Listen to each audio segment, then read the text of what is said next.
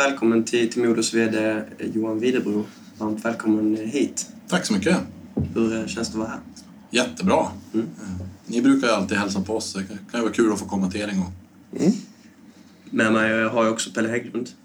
Hur mm. mår du Pelle? Jag mår jättebra. Och det är roligt att få prata lite hockey med Johan. Är, vi har mycket att prata om. Mm. Tänk att vi inleder med en faktaruta. Ja, spännande. Namn? Johan Widebro. Bor? Själevad. Familj? Eh, två barn. Två pojkar, 11 och 8. Utbildning? Jag är eh, högskoleekonom. Vad var du bäst på i skolan? Eh, idrott, ska jag säga. Vad kör du för bil? Saab. Tjänar mer än en riksdagsledamot, det vill säga över 65 000? Ja, det gör jag. Vad läser du? Jag eh, läser i princip ingenting, så jag får inte tålamod att läsa. Vad lyssnar du på? Eh, jag lyssnar på dokumentärer. Största upplevelsen i hockeysammanhang? När eh, vi i Ulvi Hockey spelade DM-final mot Modo. Vi var hemmalag och Modo blev utbuad i sin egen arena inför 5000 personer. Vilken regel hade du velat ändra på i hockeyn? Eh, jag tycker att den här målvakts, eh, toucha målvakten eh, grejen är för subjektiv. Jag tycker att man bestämmer att antingen får man röra målvakten eller så får man inte det, punkt slut.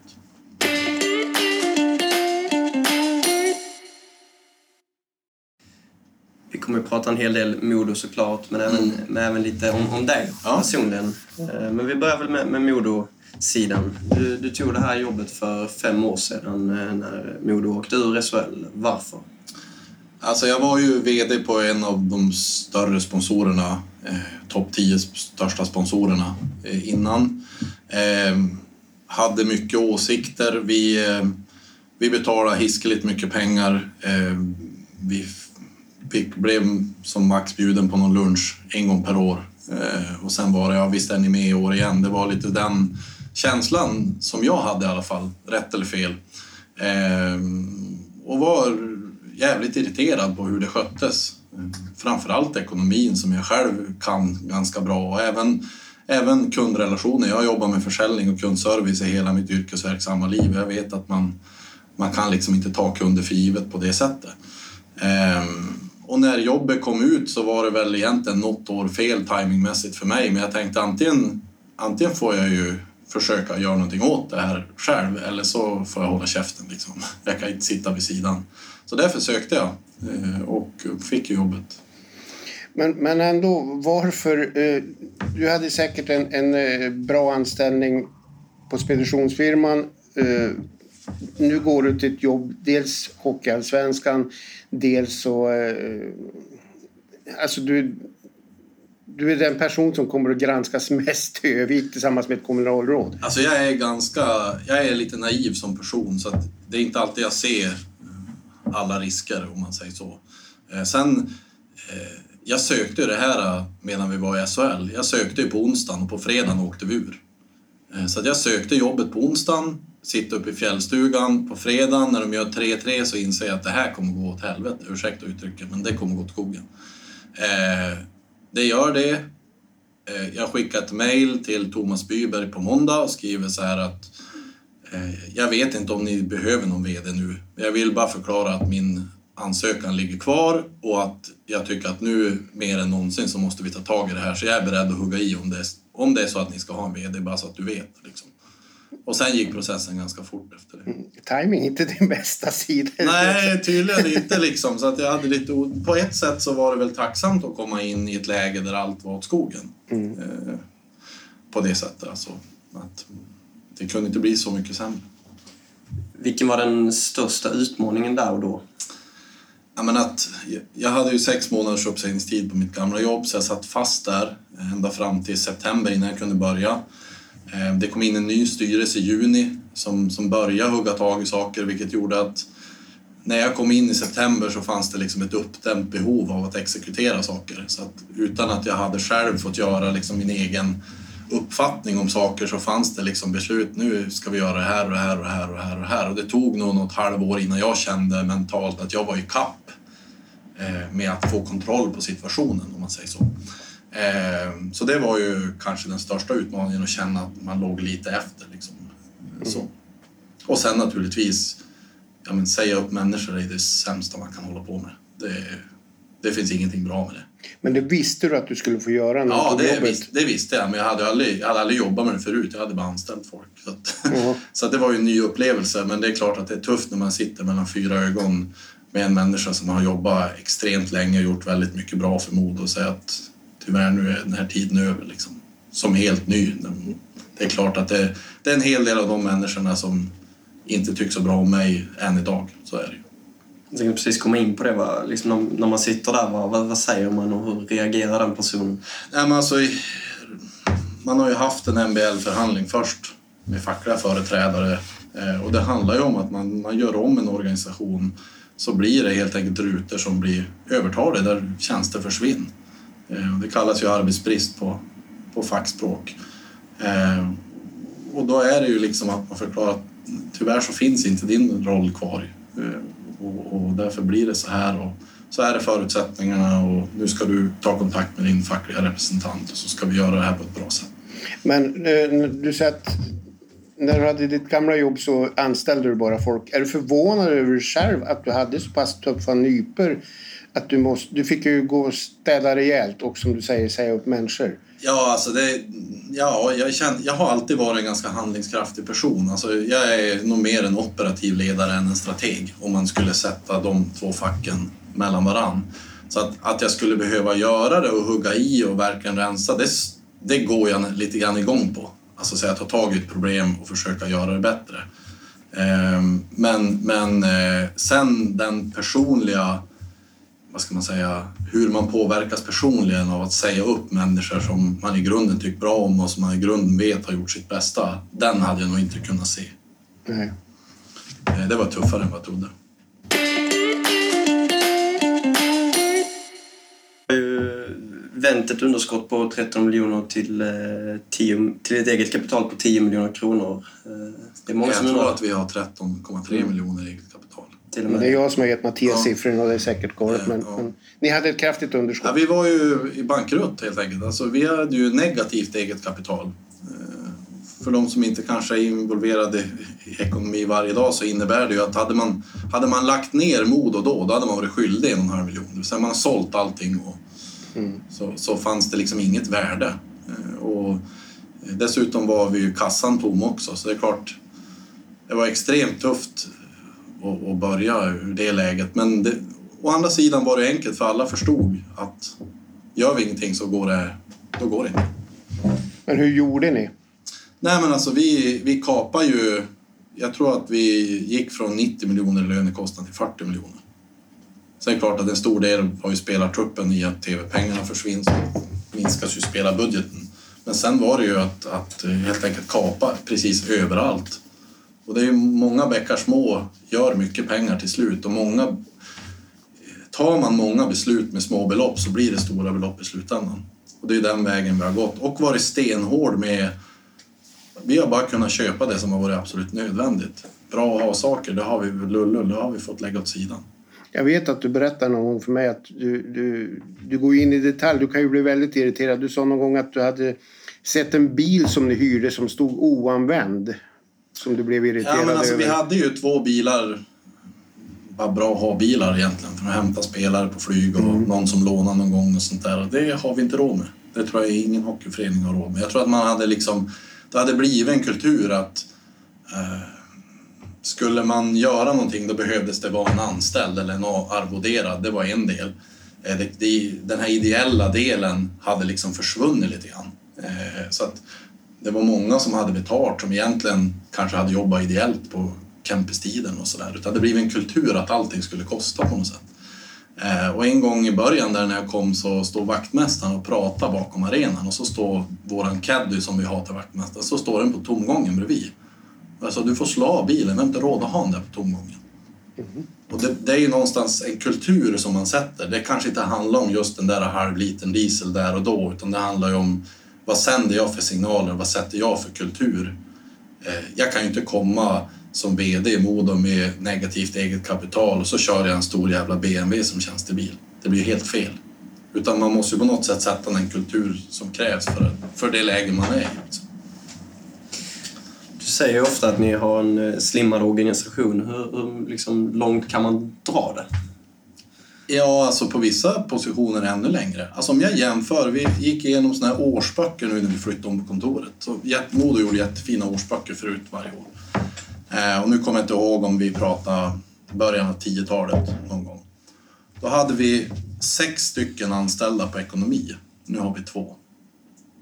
Vi hade åtta anställda på vaktmästerier, vi har fyra nu.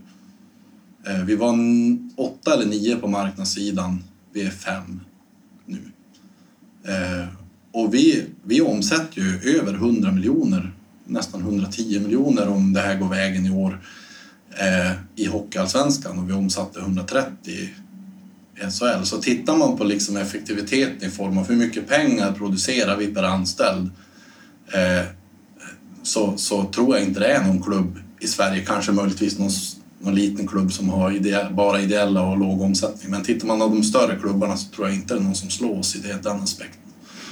Eh, och det handlar ju om att är man för mycket folk så är det hela tiden någon annans ansvar. Mm. Ja, det är någon, någon borde fixa det här. Ja, vem är någon? Efter en vecka sa jag upp någon annan. Då skickade jag ut ett mejl till alla och sa någon annan är här med uppsagd med omedelbar verkan.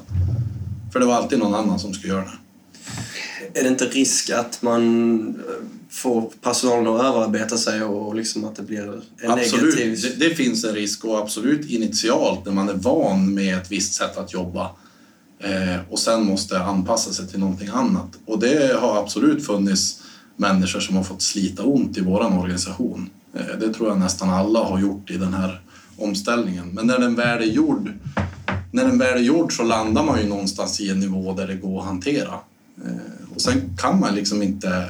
Det är klart att man har fått kapa i saker också. Man kan liksom inte göra allting utan får fokusera på det som är viktigast. Och krasst är det så här. För att vi ska vara framgångsrik måste vi ha en hävstång till sporten där så mycket pengar av det vi får in som möjligt går till sporten och inte till en overhead. Det är ju så. Är det du som har personalansvar och är HR? Ja, mm. krasst. Ett, jag har varit arenachef, jag har varit HR-chef, jag har varit försäljningschef, jag har varit säkerhetschef eh, under de här åren. Jag har väl varit, jag ska inte säga sportchef, men jag har fått agenter i luren i alla fall under perioder när vi inte har haft sportchefer. Mm. Så där ska jag absolut inte säga att jag har varit, men jag har i alla fall fått hugga i på alla positioner.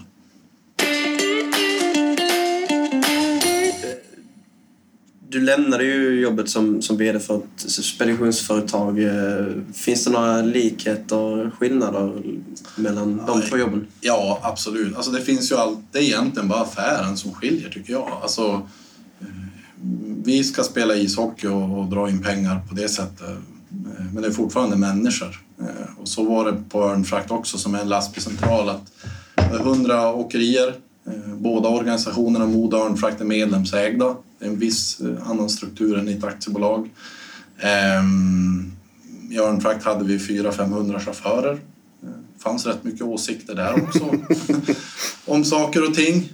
Jag brukar rita en kurva att om gnällnivån på chaufförerna inte är tillräckligt hög, då har vi ett problem. Och det är lite grann samma med våra fans, att det måste vara en viss form av gnäll för annars har man inget engagemang.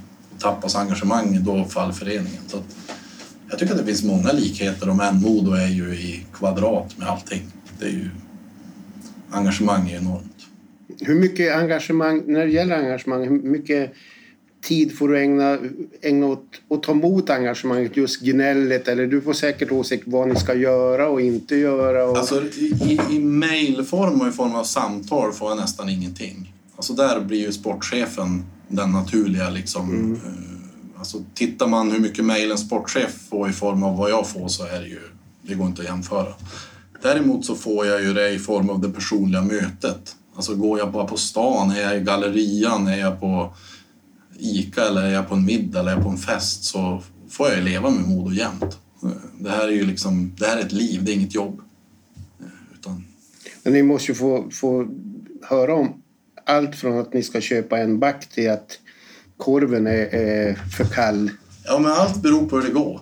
Mm. För att 2019, 2020 så när det gick bra, framförallt på slutet, så då var allting bra. Service och mat och hemsida och allting. Och i fjol då var allt helt värdelöst. Alltså hemsidan var informativ och maten var kall och servicen var dålig. Och, så det är klart att det följer liksom någonstans opinion och oftast är det ju det är ett uttryck för frustration. Det är ganska onyanserat ofta. Mm. Det, det, det, är åt helvete. Och det är, så det är sällan det är så konstruktivt. Liksom. När ni sätter en budget då, hur eh, budgeterar ni för oväntade utgifter? Jag tänker sparkade tränare, spelare, sportchef som... Alltså sparkade tränare budgeterar vi aldrig med. Eh, och gör vi, alltså gör är det så att vi behöver ta till den åtgärden, då, då betalar vi bort det direkt på det året. Vi lever aldrig med kontrakt som löper. Alltså, vi löser bort dem direkt och det gjorde vi första året också med. Det levde ju lite gamla kontrakt efter vi hade tagit över. Och första året där när vi fick extra pengar från SHL och vi fick extra pengar från vår kommun som hjälpte oss så löste vi bort all gammal skit. Eh, jag tror att vi, nu kommer jag inte ihåg siffran, men i storleksordningen 8-10 miljoner med liksom gamla grejer och sånt som dök upp under året. Alltså när vi själva sa upp folk under omorganisationen och så. Eh, gjorde vi första året och liksom bara städa bort det. Så vi, Modo lever inte med någon kostnad från tidigare år eh, idag och det har vi inte gjort sedan fyra år tillbaka. Jag bara nyfiken för den som inte begriper, men jag, jag kommer ihåg att Challe Berglund satt ju på ett kontrakt eh, och fick betalt lön trots att han inte tränar Modo. Willen Jemen till exempel, löste ni ut honom på en gång? Eller hade han... alltså, om jag, jag tänker inte prata om enskilda individer, Nej. Men generellt så är det ju så här att vårt räkenskapsår är från första maj till sista april. Eh, och om vi, om vi säger upp en människa, oavsett vem det är, så, kan, så, så tar ju vi hela den kostnaden på det året rent bokföringsmässigt. Vi tar hela smällen. Sen hur utbetalningen sker, den kan ju även ske någon månad in på nästa år, men kostnaden är tagen så att säga. Okej. Okay. Um, vi, vi, vi drar inte med oss saker från historien. Men ni har inga surdegar kvar idag? Det finns inga surdegar kvar. Det löste vi ut för fyra år sedan. Sen är det bara eventuellt egna dåliga beslut som har varit med. Men vi har gjort vinst varje år eh, så att vi har ju kunnat klara av det på ett bra sätt. Så, men vinsten hade ju definitivt varit högre om ni inte hade behövt sparka tränare. Så är det ju. Samtidigt är det så här, vi, vi drivs inte av att göra vinst. Det är ju viktigt att säga. Alltså vi drivs ju av att vara framgångsrik på isen. Det är våran... Det finns ju inget annat vi har ju inga privata ägare som vill ha avkastning i form av pengar. De vill ju ha avkastning i form av resultat på isen. Vi har 3000 medlemmar. Det är deras vilja någonstans som vi ska göra. Så i den bästa av världar så går vi ju upp till SHL och gör noll i resultat. Då har vi ju maximerat våran investering i pengar. Men utmaningen i det här det är att i december då vill ju sportchefen veta okej, okay, hur många miljoner får jag handla spelare för? Men då har vi egentligen inte en susning om varken spelschema, hur, vilken serie spelar vi nästa år, hur stor del av truppen kommer vara kvar eller inte. Det vet vi liksom inte i december utan då måste man göra en avvägning och säga okej, okay, så här mycket tror vi baserat på statistik och erfarenhet och kunskap kan vi satsa. Eh, och bara för att ta ett exempel så har, får vi löven en onsdag eller en lördag så kan det skilja en och en halv miljon på men det vet vi ju inte när vi bestämmer hur mycket pengar vi ska göra med på spelare. Så egentligen så här, vi, vi investerar i förväg och så drar vi in det i efterhand så att det blir på något vis en, eh, en riskanalys man måste göra där och den baserar vi ju nästan uteslutande på data nu. Nu börjar vi ha så pass bra data så vi vet ganska exakt vart vi kommer att hamna. Men när du säger Löven en onsdag, är det huggsexan när ni sätter spelprogrammet? För alltså, det är ju lika viktigt att sätta ett bra spelprogram som att ja, typ ta poäng ja, nästan. Alltså om man säger för tre år sedan och längre bak, i alla fall i Hockeyallsvenskan, så baserar man spelschemat mycket på de sportsliga förutsättningarna. Det vill säga att sportcheferna var med och styrde mycket. Och man kanske inte tog lika stor andel eh, hänsyn till det kommersiella. Eh, men för två år sedan så gjorde vi ett projekt i Hockeyallsvenskan där flera av lagen var med. Och där försökte vi att vända på det och utgå från intresset och det kommersiella. Alltså när har vi störst intresse för våra matcher? Eh, så därför har ju de här största matcherna nu blivit fredagar, lördagar i samband med lön till exempel, lite senare in på säsongen. Mm. Alla lag försöker spela bort de, de minst kommersiella matcherna tidigt på säsongen så man har kvar de bästa och så. Vi har ju back-to-back med Löven två gånger i år. De städerna kommer att stanna i 48 timmar båda gångerna. Och förhoppningsvis spelar vi final någon gång i vår och då blir det ännu värre. Det är två veckor. Så att, ja. Mm. Men det är alltid en avvägning. Spelschema är alltid en kompromiss för alla. Liksom. Jag tänkte att vi skulle prata lite om coronaåret också. Mm. Nu har vi lagt det bakom oss, men, men vad var det tuffaste under det året? Eh, ovissheten skulle jag säga. Alltså, att inte ha givna förutsättningar har varit liksom, men både beslutsmässigt jobbigt och även mentalt jobbigt. Man har haft ont i magen så fort de har kallat till presskonferens och det har ju varit rätt ofta. Liksom. Eh, vi sa det att det, det är 500-600 dagar sedan någonting så satt vi där mellan att ha vunnit finalen i Umeå och skulle spela hemma mot fullsatt. Det var redan slutsålt på torsdagen.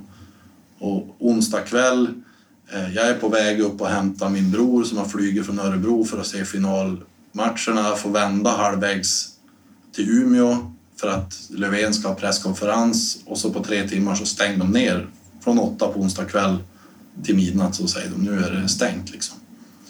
Och det är klart att den starten på covid-året gör ju att så, så fort det är en presskonferens, så fort det kom, vi bevakar det där varenda dag, eh, liksom minutiöst. Och det kom nya förutsättningar från många håll. Så att ovissheten har varit, tycker jag, det jobbigaste. Hur är det möjligt att, att ni gjorde ett plus eh, utan publik, eh, 46 spelare i spelomsättning, mm. fem tränare?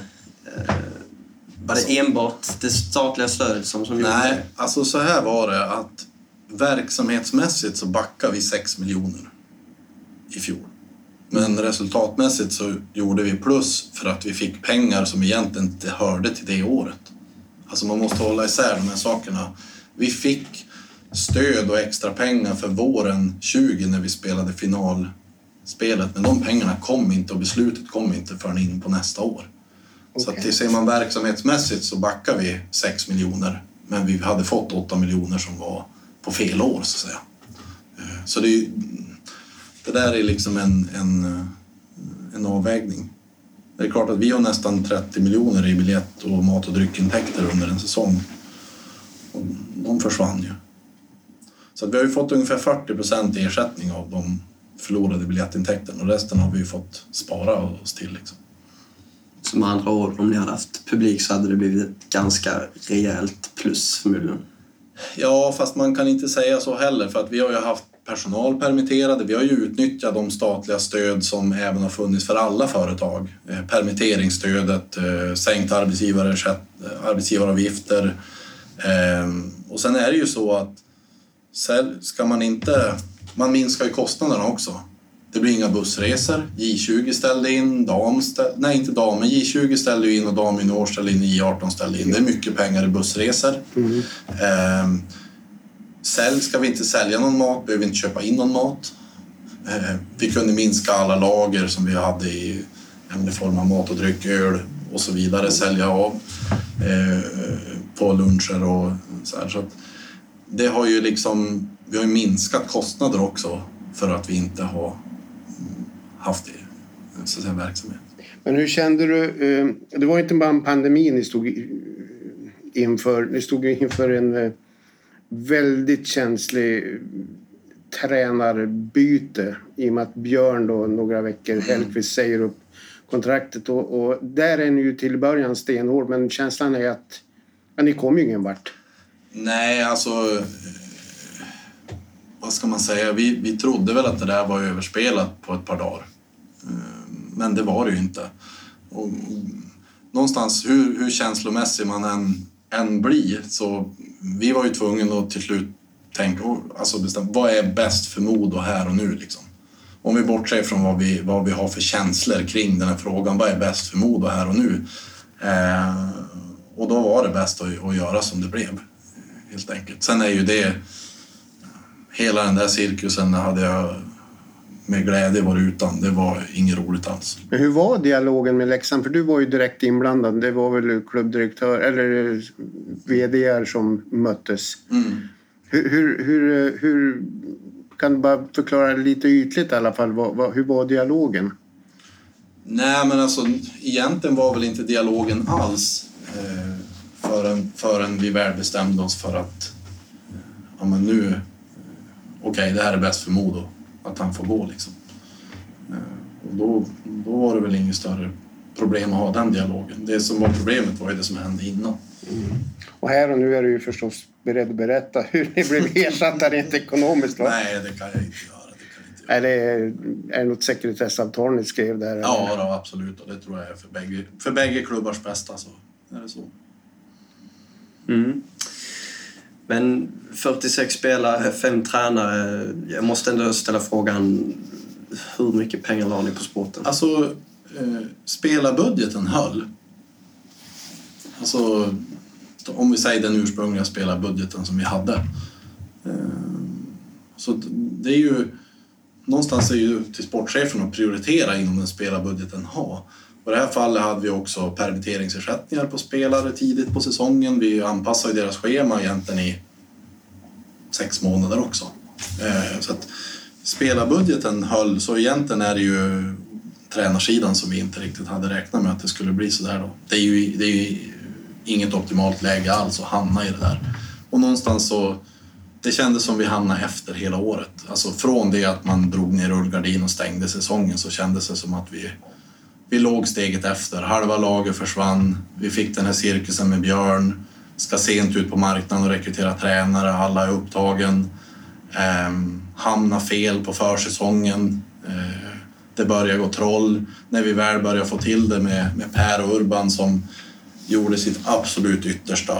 Ingen skugga ska falla på dem Eh, så får vi covid i hela laget. Eh, kommer igång och spela alldeles för snabbt mot vad den fysiska statusen egentligen säger. Det börjar gå ännu mer troll. Och till slut så måste man ju bara rädda upp säsongen med 15 matcher kvar. Eh, och som sagt, ingen skugga ska falla på, på Per eller Urban. De gjorde verkligen sitt yttersta. Men till slut var ju energin slut överallt. Men för att backa bandet lite grann när det gäller spelartruppen. Eh, ni hade ju AHL-spelare Eh, med Jesper Lindgren bland annat. Hur, hur eh, är de lite, kan de vara ganska billigt i ett sånt läge? För jag antar att AHL och NHL-klubbarna är det är viktigt för dem att få speltid. Det är ju många spelare som gick arbetslösa det här året. Ja, alltså det var ju ett speciellt år. Eh, jag tycker att vi fick ju... Jag tror både vi och de flesta lag i Hockeyallsvenskan fick väldigt, väldigt mycket kvalitet för pengarna under hösten. Mm. Ja, det är det jag menar. Ja. De, de, de hade, det, var billigare då än vad de skulle vara i år. Ja, för det är klart att det var ju inget lag som ville betala en massa pengar och sen riskera att, så att säga, komma senare på säsongen och ha ett rekryteringsbehov av spelare men inga pengar kvar. Mm. Så att jag tror att de flesta lag gjorde väldigt bra affärer kring, kring de spelare som de lånade in. Hade ni klarat en pandemisäsong till tror du? Alltså det är ju ett jättesvårt svar eftersom det beror ju på. Det är så många parametrar som har... Vi fick med oss som sagt 8 miljoner från säsongen innan i form av en NHL-ersättning och eh, vad heter det? Statligt stöd. Statligt stöd. Ja, det är klart, det hade vi ju inte haft med oss om vi nu hade påbörjat en ny pandemisäsong. Eh, hade permitteringsersättningarna fortsatt att gälla på samma sätt? Man vet inte. Alltså det är ju en massa saker i det här som har påverkats. Och hur, hade, hur, hur lojala hade sponsorerna varit ett år två utan publik? Eh, alltså 85 procent av säsongskortinnehavarna efterskänkte ju sina pengar i våras. Hur hade de sett på att teckna nya säsongskort i ett läge där man inte hade publik? Så det beror på. Det är... Men ligger du sömnlös nu? För faran är inte över. Det kan ju komma en Nej, jag ligger inte sömnlös nu. Eh, alltså, grunden i form av, om vi nu pratar säsongskort och, och, och sponsring, den är ju satt och, och det ligger ju liksom bra till i budget. Så det är ju egentligen publikintäkterna som är, är på risk om det skulle hända och då får man väl ta den diskussionen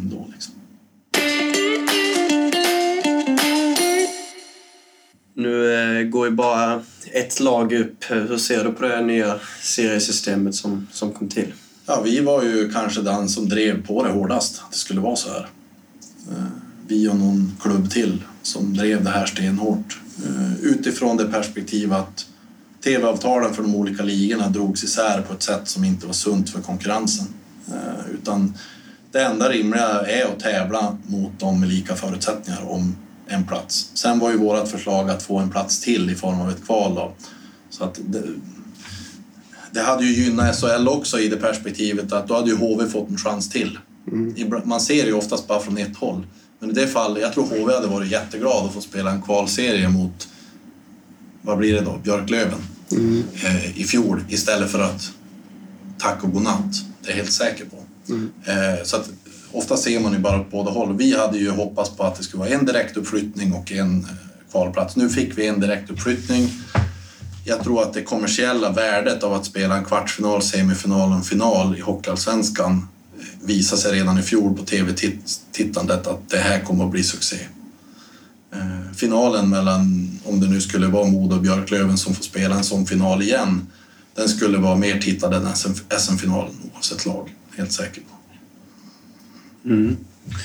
Då ser du på, på den här säsongen i stort, hur går det ens att, att tävla med HV71? Ja, alltså de ska också till Karlskoga en onsdag med fullsatt ståplats, eh, långsida och, och fylla. Det är inte så lätt. Nej. Eh, och de är jättestora favoriter. Det finns ingen annan som har ett sånt lag på pappret som, som de. Men de ska göra de där matcherna. De ska ner till Västervik de och det känns väl ganska bra för er? Ja, men alltså, vi, det, det, är inte så, det är inte så lätt. Alltså, jag tror att någon hade räknat ut, nu tar det för vad det är, men någon hade räknat ut att av de lag som har åkt ur SHL så tar det i snitt sex år att komma tillbaks i snitt. Nu vet jag inte över hur lång tid man räknar, men det tog 12 år för Skellefteå till exempel. Jag tror det tog fem år för Timrå första svängen.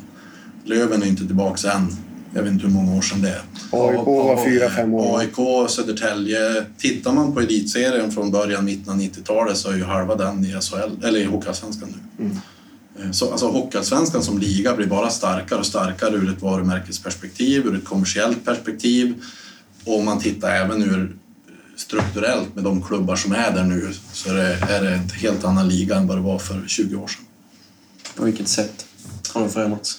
Ja, om, du titt, om du tittar på, på om vi nu, nu ska vi inte prata någon form av ranking, utan mer storlek och struktur, så har vi ju liksom Modo, AIK, Björklöven, eh, Södertälje, Västerås, HV71.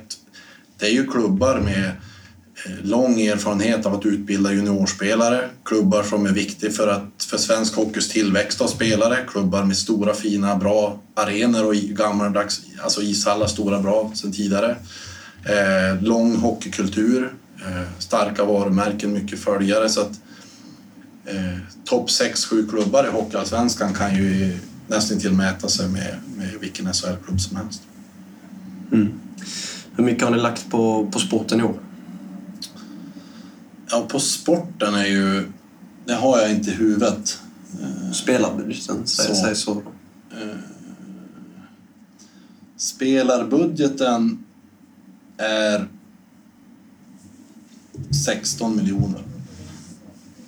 Mm. Och det här med spelarbudget, det kan man väl lägga till att man måste veta hur man räknar. Mm. Mm. För att vi har haft lag som har gått upp till SHL och sagt att ja, men de har knappt några löner. Men vi räknar ju inklusive allt. Alltså inklusive sociala avgifter, vi räknar inklusive eh, eventuellt om man har en lägenhet, om man har förmånsbil eller om man har bonus. Eller liksom. Vi räknar ju med allt i det när vi räknar summan. Och då blir den ju betydligt högre. Om jag bara skulle säga vad har du för lönenivå så tar jag bort sociala avgifter, pension, IUP, massa saker så klart att då, då är det inte så mycket pengar. Men nu, det här med spelarlöner, säg bara enkelt att en spelare tjänar 50 000. Då har han 50 000 så han drar sig skatt och han får in återstående på kontot. Eller är det sign-on-bonusar eller är det Nej. pensionssparande eller Caymanöarna? Alltså, eller? alltså, det är precis som för dig och mig. Det är inget konstigare än så. Man, man har en anställning, man har en lön, man betalar svensk skatt, man får en viss avsättning i pension enligt ett kollektivavtal som är tecknat.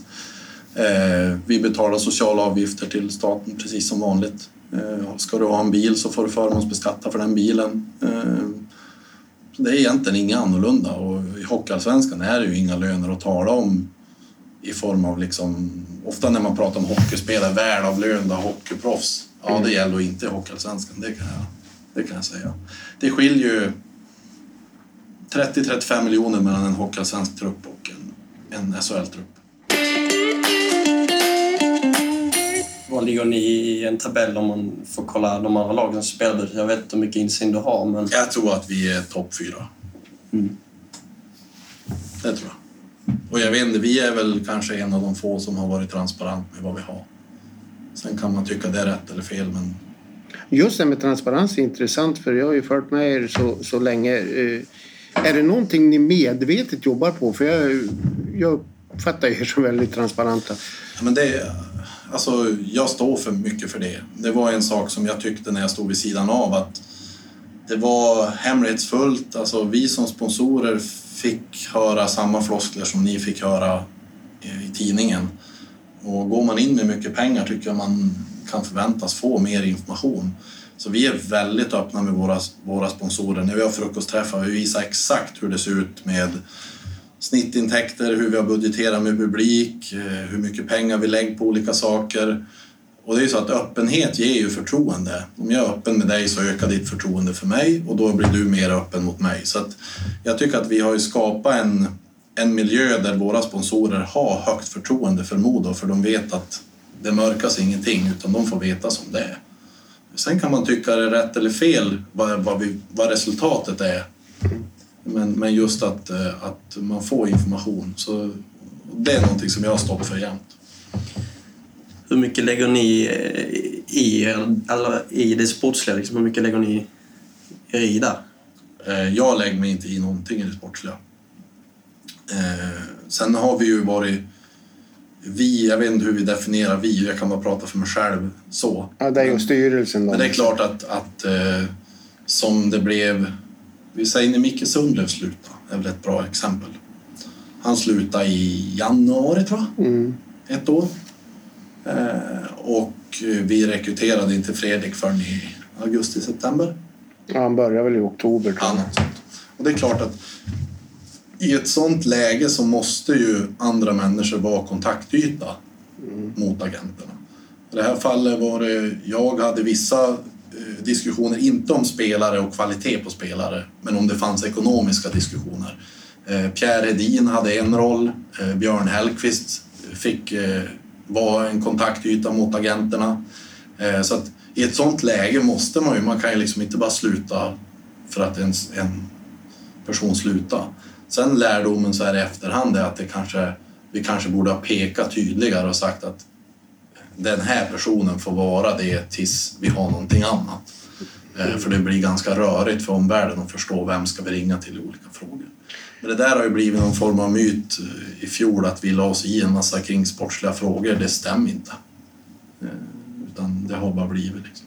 Men om sportchefen Hinken Gradin, han har ju en budget att jobba med.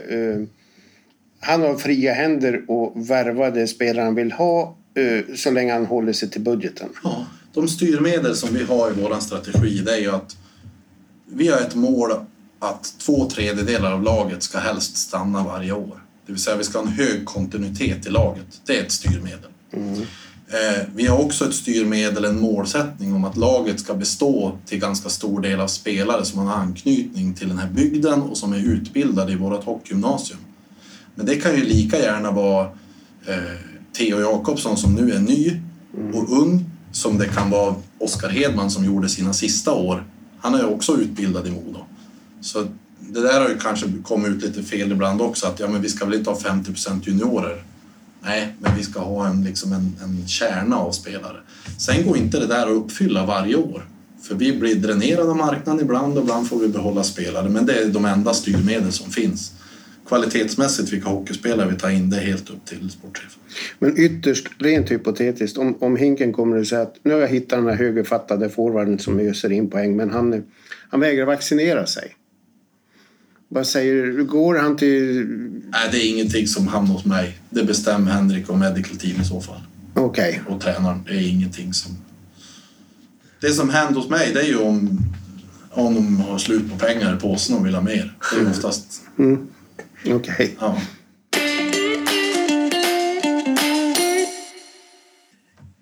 Tänkte gå in lite på vem Johan Widerbro är som person. Vad, vad gör du på fritiden? Oj. Eh, jag eh, gillar fjällvärld och hav kan man säga. På sommaren åker jag båt. Du kan ju berätta var du är ifrån. Ja, Jag är ju uppifrån Storuman från början. Så jag är uppfödd på en snöskoter kan man säga. Eh, och mycket snö och kalla vintrar. De vintrarna vet jag inte om vi får uppleva igen. Men jag brukar tänka på hur infernaliskt kallt det var när man var liten och hur mycket snö det var. Eh, så att eh, för mig är det naturligt att vara uppe i fjällvärlden på vintern. Sen har havet blivit, sen vi flyttade hit, en jättestor del av, av min sommar. Så att jag sov säkert 16-17 nätter i båten i sommar. Mm. Men det var ju ett tufft år arbetsmässigt, sportsligt. Sen gick du igenom en skilsmässa. Och hur, hur var den tiden? Ja, det är ju... Alltså det var, förra året var inget bra år ur många perspektiv. Alltså, det är ju, det är ju ingen rolig situation. Eh, jag är ju glad i, någonstans i det här att eh, det var en skilsmässa med, med så att säga, bra dialog och inget drama. Eh, Det finns ju de som får gå igenom betydligt värre saker än så. Sen är det ju en sorg som, som kommer att ta tid att bearbeta Eh, och, och den finns ju med jämt på något sätt. Eh, Så det är klart, det var inget roligt år ur perspektivet att både det gick väldigt dåligt på jobbet, vilket påverkar mycket mentalt, och sen parallellt skilja sig. Så det, det unnar jag väl ingen. Hur mår du idag? Nej, men jag mår bra. Jag tycker att jag kommit in i rutiner med att... Jag tycker att jag har blivit en mycket bättre pappa på det sättet att nu tvingas jag vara heltidspappa eh, varannan vecka. Jag tycker att jag kommer närmare mina barn. Eh, det är klart att det inte är jätteroligt att vara ensam jämt. Eh, men jag tycker att det, är kul att gå till jobbet igen. Sommaren var bra för mig. Det var lugnt och det fick liksom landa saker och ting. Och nu känns det som att det, det ska bli roligt att, att ta det framåt. Jag har ju förstått att du har en stor passion för Saab-bilar. Du kör Mm. Saab. Varför? Eller var kommer det ifrån? Ja, det är en lång historia. Eh, försöka dra den lite kort. Det var så här att eh, min pappa köpte en Volvo 144 på 70-talet som var ett riktigt måndagsexemplar. Eh, enligt han gick han som en stövare på vägen snett eh, och gick aldrig att få någon balans i framhjulen, jag bara skakade i ratten. Och, eh, så han sålde den där och köpte en Saab och eh, direkt blev såld på det och sen dess har vi åkt Saab liksom. Och för min del är ju det stora liksom när jag är... Jag kommer ihåg när jag var sju år när vi åkte och köpte vår första Saab Turbo 85 och 2000 mil och, och 1986 då var jag sju år. Jag minns hur vi provkörde den där. Eh, och sen dess var jag liksom såld och i Storuman var det lite krig mellan Volvo och Saab ägare eh, vilket gjorde att det var ganska kul. Eh, jag vet att när vi var på husvagnssemester 88 så hade våran granne som var Volvo-nörd eh, sagt till min pappa att när Saaben kommer inte att hålla hela semestern. För turbon kommer att ryka när du ska dra husvagn. Så att varje camping vi kom till, så om det var en Volvo-bil med öppen huv så fotade farsan. Så jag har ett album hemma i Storuman som är jättekonstigt där man ser, man ser någon Volvo i bakgrunden med en huv öppen. Eh, så. Eh, så någonstans så började det där. Jag minns en provkörning också 1985, och kan vara sex år, när Saab 9000 Turbo kom. Då satte man mig i mitten bak och så fyra gubbar och så körde man vägen mot Vilhelmina. Jag vet att vi passerade 200 i, i det första krönet innan, innan Långsjöby där. Det, det är klart att är man sex år och sitter där i 200 mitten säte bak så det blir häftigt liksom. Och sen har det levt med hela tiden. Jag har ju långt ifrån alltid kört Saab. Jag har alltid ägt en Saab. Eh, nu kör jag faktiskt Saab till vardags också. Men eh, efter den här karriären, då blir du rallyförare eller någonting då?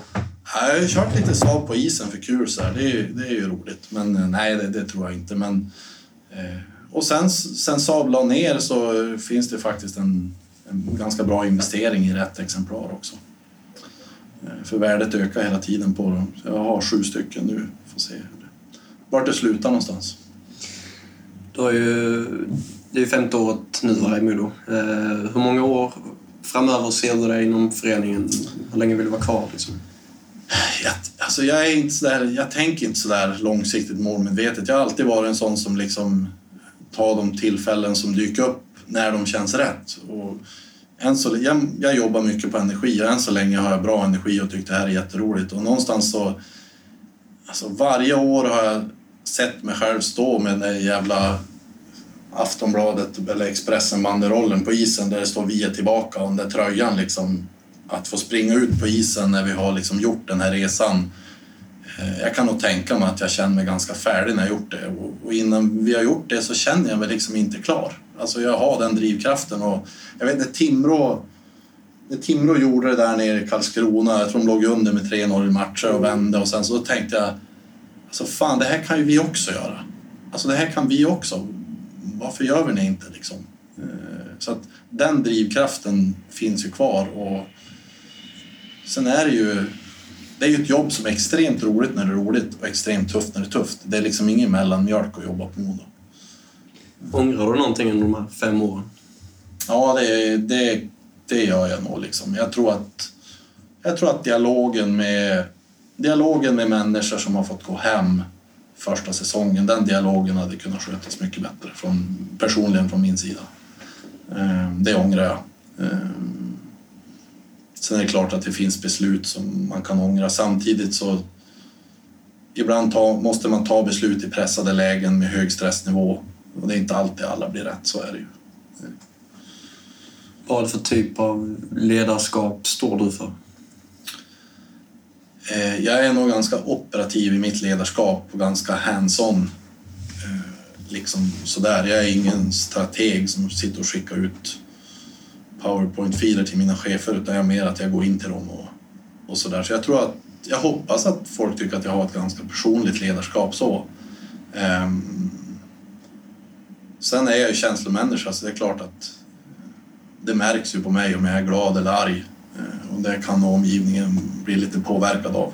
Så det är någonting jag försöker tänka på. Att kanske vara lite mer neutral ibland. Tack för att du kom hit. Ja, men tack själv.